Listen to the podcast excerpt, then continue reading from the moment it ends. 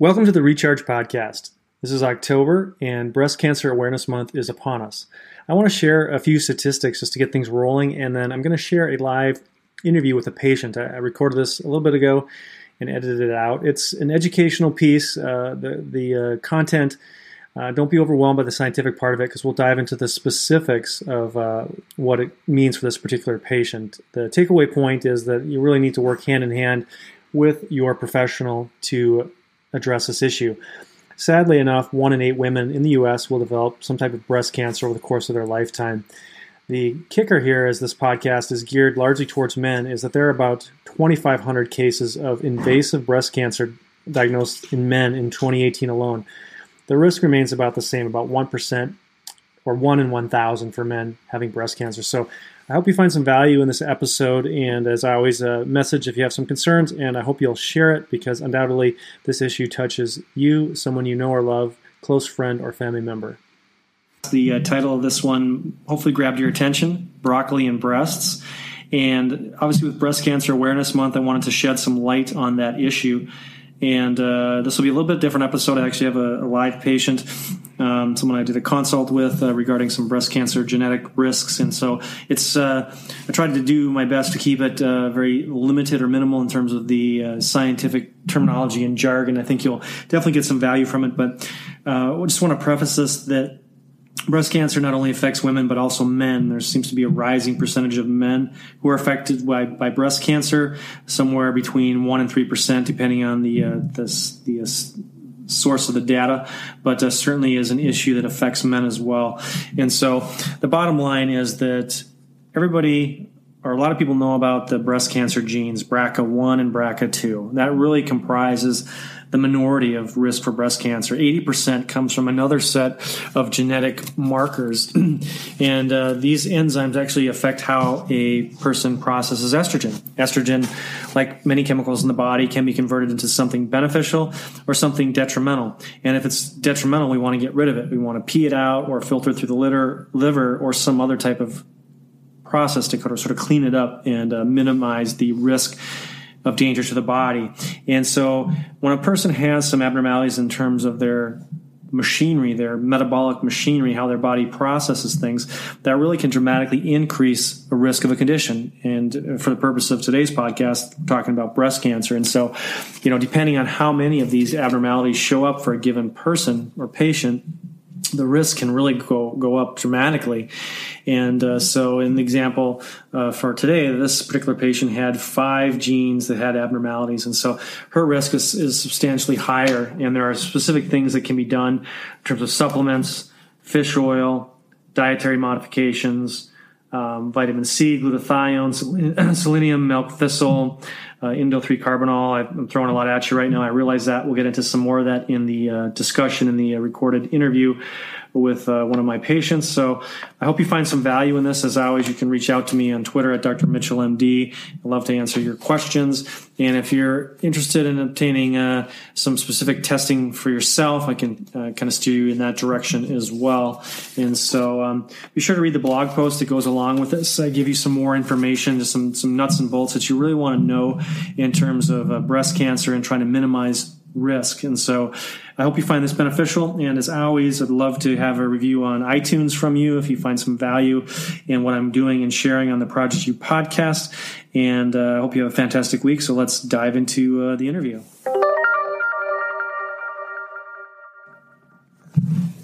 Thanks so much for uh, allowing uh, me to record this. Um, we'll keep all your information confidential, but as you're well aware, it's it's Breast Cancer Month, and so just wanted to take a few minutes to go over your your test. And, and the test is actually a test that measures how well your body metabolizes or processes estrogen, which has a huge impact in the risk of breast cancer. I think most women know about BRCA1 and 2, which are sort of the genetic inherited breast cancers that everybody worries about from other family members, but that's really the minority of what what uh, comprises the risk of breast cancer. And so this test that you did, as you remember, was just a simple uh, swabbing the cheek, and it measured uh, six different uh, markers, basically how well your body processes estrogen. I won't get into the specific genetic terms, but uh, basically you can see from your test here, those are the, the six six to eight that were measured in this particular test. And so um, the blue is normal, which means your body processes estrogen through that pathway normally. And the pink are, are abnormal, which means that your body's enzymes may not be able to process certain components of estrogen into a what we call favorable metabolite. What that means is basically we can take part of estrogen and make it into something that is easy for your body to get rid of, whether you pee it out or detoxify it through the liver, versus something that accumulates in the body and can potentially increase your risk for breast cancer. So that's sort of the test in a nutshell. I don't know if you have any any specific questions about what you see on the report in front of you. I guess, yeah, I do. I'm worried. Um, I see that I have many variants detected, and I'd just like to know if that means that I have breast cancer or, or I'm going to get breast cancer. Sure. I mean, it's a it's a, uh, a, a multifactorial question. So, I mean, I guess the first thing is: Are there are there cancers in your family? Yes. Uh, do you have breast cancer in your family or other cancers? Uh, breast and other. Okay. And so, I mean, certainly there's a hereditary component of breast cancer. If you have a first degree relative that has breast cancer, that certainly increases the risk. And then there are certain um, syndromes where there are multiple cancers, for example, like a thyroid cancer combined with several other cancers in, a, in one person. So those are fortunately very rare. But to get to the uh, answer your question is, um, just because you have these markers, it doesn't mean that you have breast cancer or that, that for sure you're going to get breast cancer.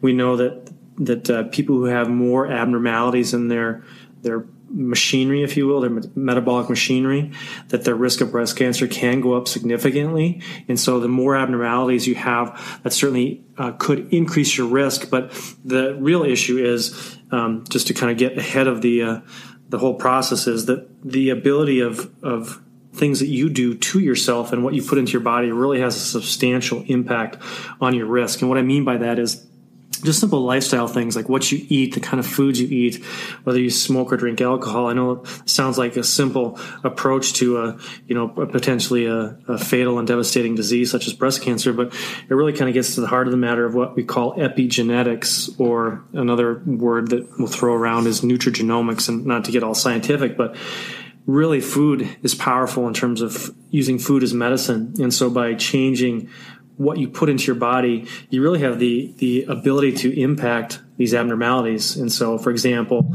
you know, we we sort of harp on our kids to eat green vegetables, but by consuming, for example, cruciferous vegetables, which broccoli is an example, you really have the, the power to sort of turn on and off some of these genetic abnormalities. And so, just by altering your diet uh, based on you know the specific abnormalities you see there, you really can can take a, a risk that might be as high as um, 13 fold and really scale that back down to something more along the lines of just a few percentage of increased risk. So it doesn't wipe out the risk, but it certainly can help your body turn on and off some of these these abnormalities or these abnormal pathways, which can really uh, improve your risk, decrease your risk, which is what it's all about. As far as as diet goes, is, are there other lifestyle changes such as um, sleep or stress reduction or yeah, absolutely. I mean, sleep is critical. Sleep is sort of this, the starting block. Everybody wants to jump ahead to, you know, can I take a thyroid pill? I'm tired, or can I take a, a pill or a supplement or something to really uh, fix everything? But if you're not sleeping properly, your body's inflamed, your body can't repair itself, and the uh, effects of sleep deprivation are, are widespread and detrimental. It's not just fatigue, but also affects the way your body processes sugar and carbohydrates, the way your your um, growth hormone is able to repair or not repair the damage that occurs to your body throughout the day. And so, sleep is sort of the, the cornerstone of the foundation of health that, that, people often will overlook. And then you kind of asked about specific specific things. I mean, obviously, not everybody loves broccoli, and there are some supplements. Uh, there's one called DIM or DIM Pro, and it's got a long chemical name for it, but that's basically the active ingredient in broccoli that you can take in a pill form. Um, that's sort of a, a proprietary name. The uh, other common name that uh, you may have seen before is I3C or indole 3 carbinol. Uh, most people just call it I3C. That's just a, a, simple supplement that you can take on a daily basis to really kind of shut off uh, some of these abnormal pathways and to help your body process estrogen more effectively so that you can you can turn estrogen into uh, something that's uh, beneficial. Um, not to bore you with the chemistry of it, but when estrogen passes through the body, it's shunted into different pathways, whether it's a, a, different chemical structure. There's a four, there's a 16. I won't get into the specifics of the chemistry, but that really has a huge impact on whether or not this could be a potentially cancer causing substance or is it something that's beneficial and actually decreases your risk for cancer and also it also has an impact on your, your mental health and bone health as well so um, just a, a, few simple changes in your diet can really have a, a dramatic impact in your longevity. Essentially, that's what this is all about: is avoiding cancer and, and increasing your longevity. So, um, I don't know if that makes sense or not. Yeah. So basically, this report is telling me that I have um, a higher risk factor um, for developing breast cancer, but there are things that I can do that can decrease my risk um, in my daily life as well. Yeah, absolutely, and I think that's sort of the key thing to know is is not that this this test gives you a specific roadmap to avoid cancer, but it does point out some things that are problematic in your body. It's it allows an individualized approach to your diet and your supplements to decrease your cancer risk, and so by knowing that, you can you know take steps to implement some of the changes whether it's you know uh, limiting your alcohol to no more than one drink a day um, really thinking hard about whether you're going to use uh, hormone supplementation or considering some people considering in vitro fertilization the risk for that really dramatically increases in terms of breast cancer, particularly if you have some of these abnormalities where you get huge doses of, of, female hormones, the body doesn't process them properly, and it's converted into the dangerous forms of estrogen, which can dramatically increase the risk of breast cancer and other problems. So just knowing the information ahead of time really allows women to make some some informed decisions about whether they're going to take birth control or if they're going to use hormones, what form of hormones, and uh, you know certainly if there's family history of breast cancer um, abnormal genetics, certainly really want to consider and have an intelligent discussion with your, your fertility specialist whether in vitro fertilization with the hormones is really the, the safest option f- uh, for you. I suppose that's something to consider too um, when going through menopause and, and some uh, hormone replacement during that time as well. Absolutely, and you know, depending on the training of the physician, you know, classically trained physicians on, you know, rely on oral estrogens, which, as a functional physician, we know that that particularly is uh, not the route to go. The topical estrogen is really the safest route in terms of trying to uh, decrease risk of complications. Um, we know that oral estrogen can cause blood clots and, and increase heart disease and, and, obviously very detrimental health effects. We haven't really found that with the topical estrogen. And the other side of the coin is it's always about balance. I mean, estrogen and progesterone are the two primary female hormones, and I see a lot of women who don't sleep well at night, particularly when they get to the perimenopausal stage, and oftentimes some supplementation with, with oral estrogen, sorry, oral progesterone, oral progesterone, which is safe, can really improve the quality of sleep. So a combination of some topical estrogen cream and oral estrogen is certainly an, an option to discuss with uh, with your personal physician regarding you know what your devi- desired effect is um, in terms of, of lifestyle, and also again the risk based on what we know about your genetics. So definitely important things to consider. And then the last point I wanted to bring up is we we know that you have some abnormalities on your test here, and so what do you do next? And the next step would be to get a urine test just to look at some of the metabolites of estrogen and see if you have abnormal amounts in these estrogens. You really need to take the steps now to improve that. If you ignore it and, and just let the cumulative effects build up, at least in my opinion, the risk of breast cancer and other uh, disastrous outcomes uh, certainly is uh, as well stated in the literature. So I think just giving patients the information they need to really make some decisions about how they live, what they put in their body, and whether they're going to take supplements to really improve uh, the metabolism and try to decrease some of the risk is, is just you know information is powerful, and uh, that was the purpose of this test for you is to really kind of shed some light, given your family history of breast cancer, uh, use of birth control pills in the past, and uh, and some other factors. So, um, do you have any other questions about the report? No, I think that pretty much goes over most of it, the questions that I did have. Thank you. Yeah, and just the, I mean, because the recommendation for you based on your report would be to either use DIM or I3C on a regular basis. Really take a hard look at your, your vegetable, cruciferous vegetable intake and, and um, the alcohol uh, limitation. Uh, you don't smoke, so that's a positive thing. And uh, there's some other supplements that, that uh, we can talk about uh, in the future that you might want to increase, may want to add to your diet and your regimen to really kind of improve uh, sleep and other things that are, are critical. All right, thank you. Thank you so much for spending some time with me today. If you found value in this episode and the show, please share a review on iTunes as it really helps the show get discovered.